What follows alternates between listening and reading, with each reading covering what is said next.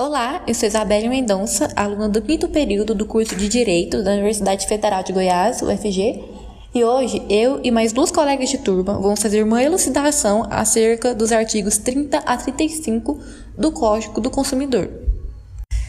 Então, logo no artigo 6 do CDC, o código vai anunciar sobre a informação, o princípio da informação, pois ela tem que ser clara, né? Ela tem que ser bem compreendida pelo consumidor.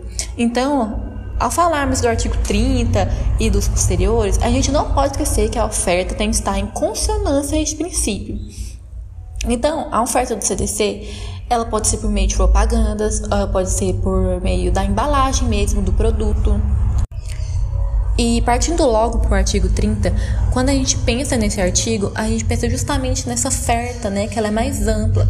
Então, enunciando o próprio artigo, toda informação ou publicidade suficientemente precisa, veiculada por qualquer forma ou meio de comunicação com relação a produtos e serviços oferecidos ou apresentados, obriga o fornecedor que a fizer veicular ou dela se utilizar e integra o contrato que vier a ser celebrado. Vou trazer um exemplo para ficar mais claro para vocês entenderem melhor. Quando a gente quer efetuar uma compra, o valor que a gente deve pagar é o valor que está sendo publicado e divulgado. Por isso, isso acontece muito, que em muitos casos, quando a gente vai comprar um produto que estava sendo divulgado por um valor X, por um determinado preço, na hora da gente pagar, esse valor ele é atualizado e acaba ficando por outro preço. Então, o preço, na maioria das vezes, obviamente, ele fica maior, ele sobe. Aí, quando a gente dá uma lida no artigo 31, a gente já percebe a vinculação dele com o anterior, porque ele fala da necessidade das informações serem corretas, serem precisas, claras, ostensivas e em língua portuguesa. Então, está claramente vinculado aí o artigo 31 com o 30. E lembrando também que a gente vai fazer uma ligação e meio como diferença com os artigos do Código do Consumidor com os artigos do Código Civil, que são os artigos 427, 428 e 429. Bom, começando pelo artigo 427, ele dispõe que, abre aspas, a proposta de contrato obriga o proponente, se o contrário não resultar dos termos dela, da natureza do negócio ou das circunstâncias do caso. Fecha aspas. Nesse artigo, a gente vê claramente que há o princípio da vinculação, né, ou da obrigatoriedade. Lembrando também que o negócio jurídico da oferta ele tem que ser é, vinculado ou estendido, né, ao público em geral ou a determinada pessoa. Então, antes do Código do Consumidor entrar em vigor, somente a proposta do contrato vinculava, como diz aí, né, no início do artigo. A proposta do contrato obriga o proponente. Isso mudou agora, né, no Código do Consumidor, porque agora a informação e a publicidade, elas também vinculam o proponente, de acordo com o artigo 30, né, que a gente leu anteriormente, do Código do Consumidor.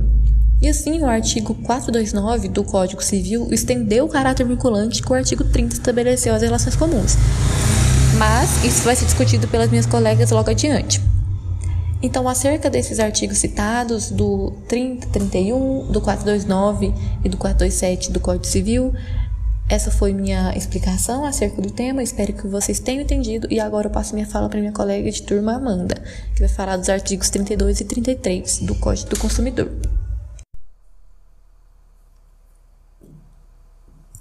O artigo 32 do Código do Consumidor fala que os fabricantes e importadores deverão assegurar a oferta de componentes e peças de reposição enquanto não cessar a fabricação ou importação do produto. Parágrafo único. Cessada a produção ou importação, a oferta deverá ser mantida por período razoável de tempo, na forma da lei. É, nesse artigo, a gente pode concluir que o fabricante e o importador ele tem um de, eles têm um dever de fornecer e assegurar peças de reposição enquanto durarem a produção ou importação do produto, e mesmo depois por um período razoável. Essa responsabilidade pós-contratual do fornecedor para o consumidor é, respeita o princípio da boa-fé objetiva. E o código não estabelece qual seria esse prazo e nem o que seria período razoável de tempo que o fabricante e o importador devem é, disponibilizar as peças no mercado. Visando, portanto, definir essa expressão, o decreto número 2181 de 1997, em seu artigo 13, inciso 21, dispõe que esse período nunca pode ser inferior ao tempo de vida útil do produto do serviço. É, já no artigo 33, diz assim: em caso de oferta ou venda por telefone ou reembolso postal, deve constar o nome do fabricante, endereço na embalagem, publicidade em todos os impressos utilizados na transação comercial. Parágrafo único é proibida a publicidade de bens e serviços por telefone, quando a chamada for onerosa ao consumidor que a origina.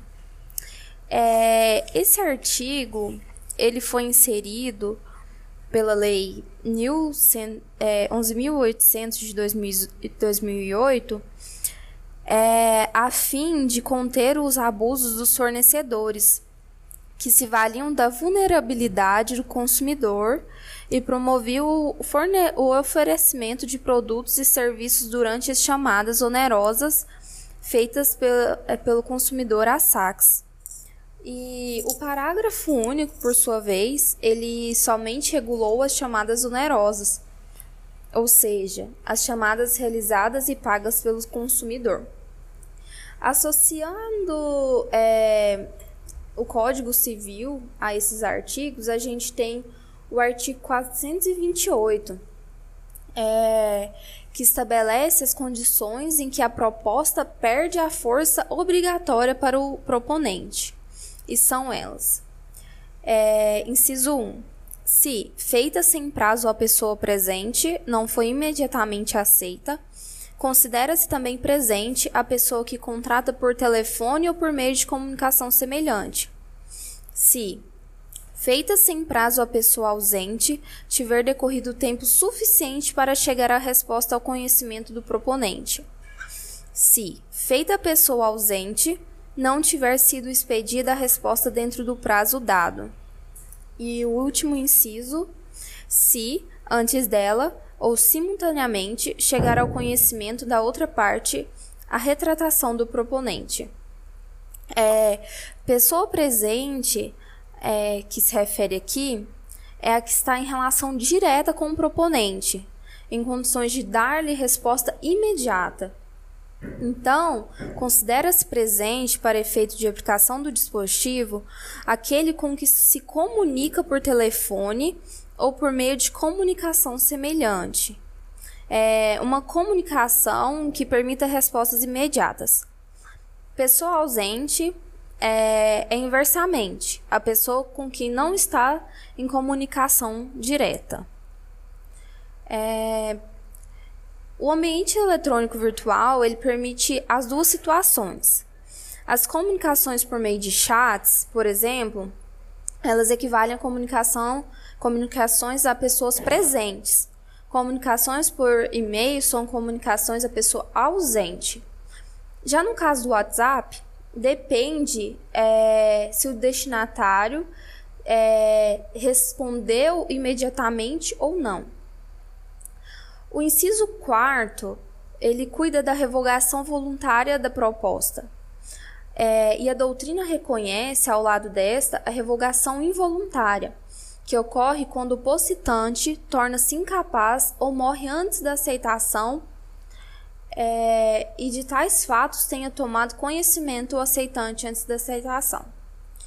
Nessas circunstâncias, não há que se falar em responsabilidade por prejuízos decorrentes da revogação involuntária, por absoluta ausência de culpa por parte do policitante. Se a morte ou incapacidade do policitante não forem de conhecimento do aceitante no momento da aceitação, o contrato se aperfeiçoou com esta, obrigando o incapaz ou seus sucessores a cumpri-lo, se possível. Já se o policitante falir antes da aceitação, a proposta permanece válida e eficaz, mas pode ser revogada se prejudicar a massa ou gerar a anulabilidade do contrato, por erro, se o oblato aceitar por desconhecer a falência.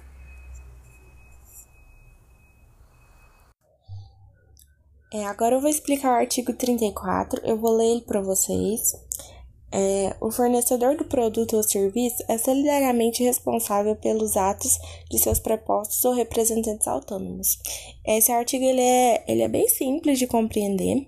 É, os fornecedores eles são responsáveis solidários por, pelos atos né, dos prepostos ou dos representantes autônomos, mesmo que, não, que eles não tenham, que eles não guardem com eles nenhum vínculo trabalhista ou de subordinação. É, isso é uma forma de aumentar a proteção dos direitos do consumidor. É, para o reconhecimento do vínculo de preposição, não é preciso que exista um contrato típico de trabalho, é suficiente a relação de dependência ou que alguém preste serviço sob o interesse e o comando de outro.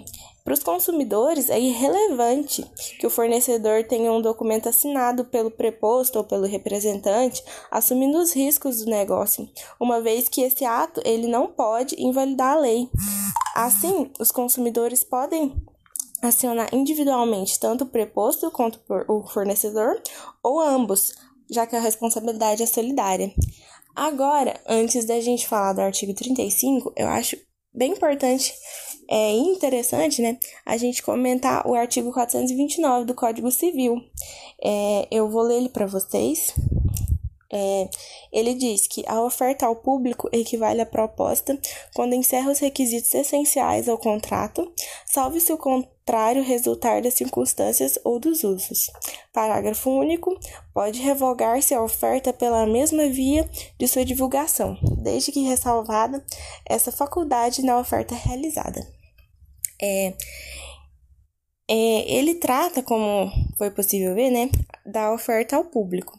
Esse artigo ele norteia que uma empresa que faz a oferta pública não pode negar o seu cumprimento aos interessados que se enquadram nas exigências, né? Nas exigências previamente estabelecidas.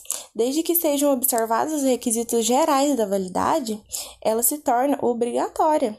Ressal, é, ressalvada, claro, hipóteses de circunstância que descaracterizem ela como uma oferta. Ou seja, é, o fornecedor de produtos ou serviços obriga-se nos exatos termos da publicidade veiculada.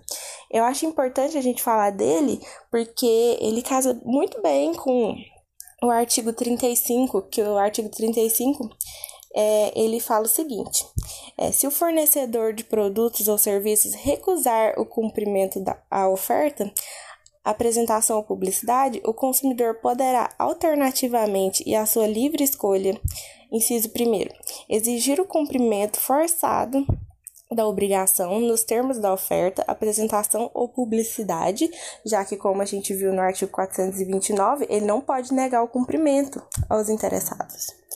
É, é, inciso segundo, aceitar outro produto ou ou prestação de serviço equivalente. E, inciso terceiro, rescindir o contrato com direito à restituição de quantia eventualmente antecipada, monetariamente atualizada e a perdas e danos. É, é, como consequência do princípio da vinculação contratual da publicidade disposto no artigo 30, que a Isabelle já explicou, quando o fornecedor não cumprir a oferta ou a publicidade, ou se não tiver condições de cumprir, o consumidor poderá optar por uma das, das por uma das opções dos incisos do artigo 35, né? É, vale lembrar que a opção por uma das alternativas é do consumidor, não é o não é o, for, é, não é o fornecedor que vai chegar lá e dizer qual das três ele vai aceitar. E em todas essas hipóteses, ele ainda pode pedir indenização por, por danos sofridos pela quebra da confiança. É, eu achei interessante fazer essa ligação entre o artigo 35 e o artigo 400 e, 429, porque um, um diz que o fornecedor ele tem que cumprir cumprir a oferta nos seus exatos termos. E já o artigo 35 ele vai trazer as consequências, né? O que o consumidor é resguardado caso ele não cumpra. Então, pessoal, esse foi o nosso tema. Eu espero que tenha ficado claro para todo mundo. É, muito obrigada por ouvirem e até mais.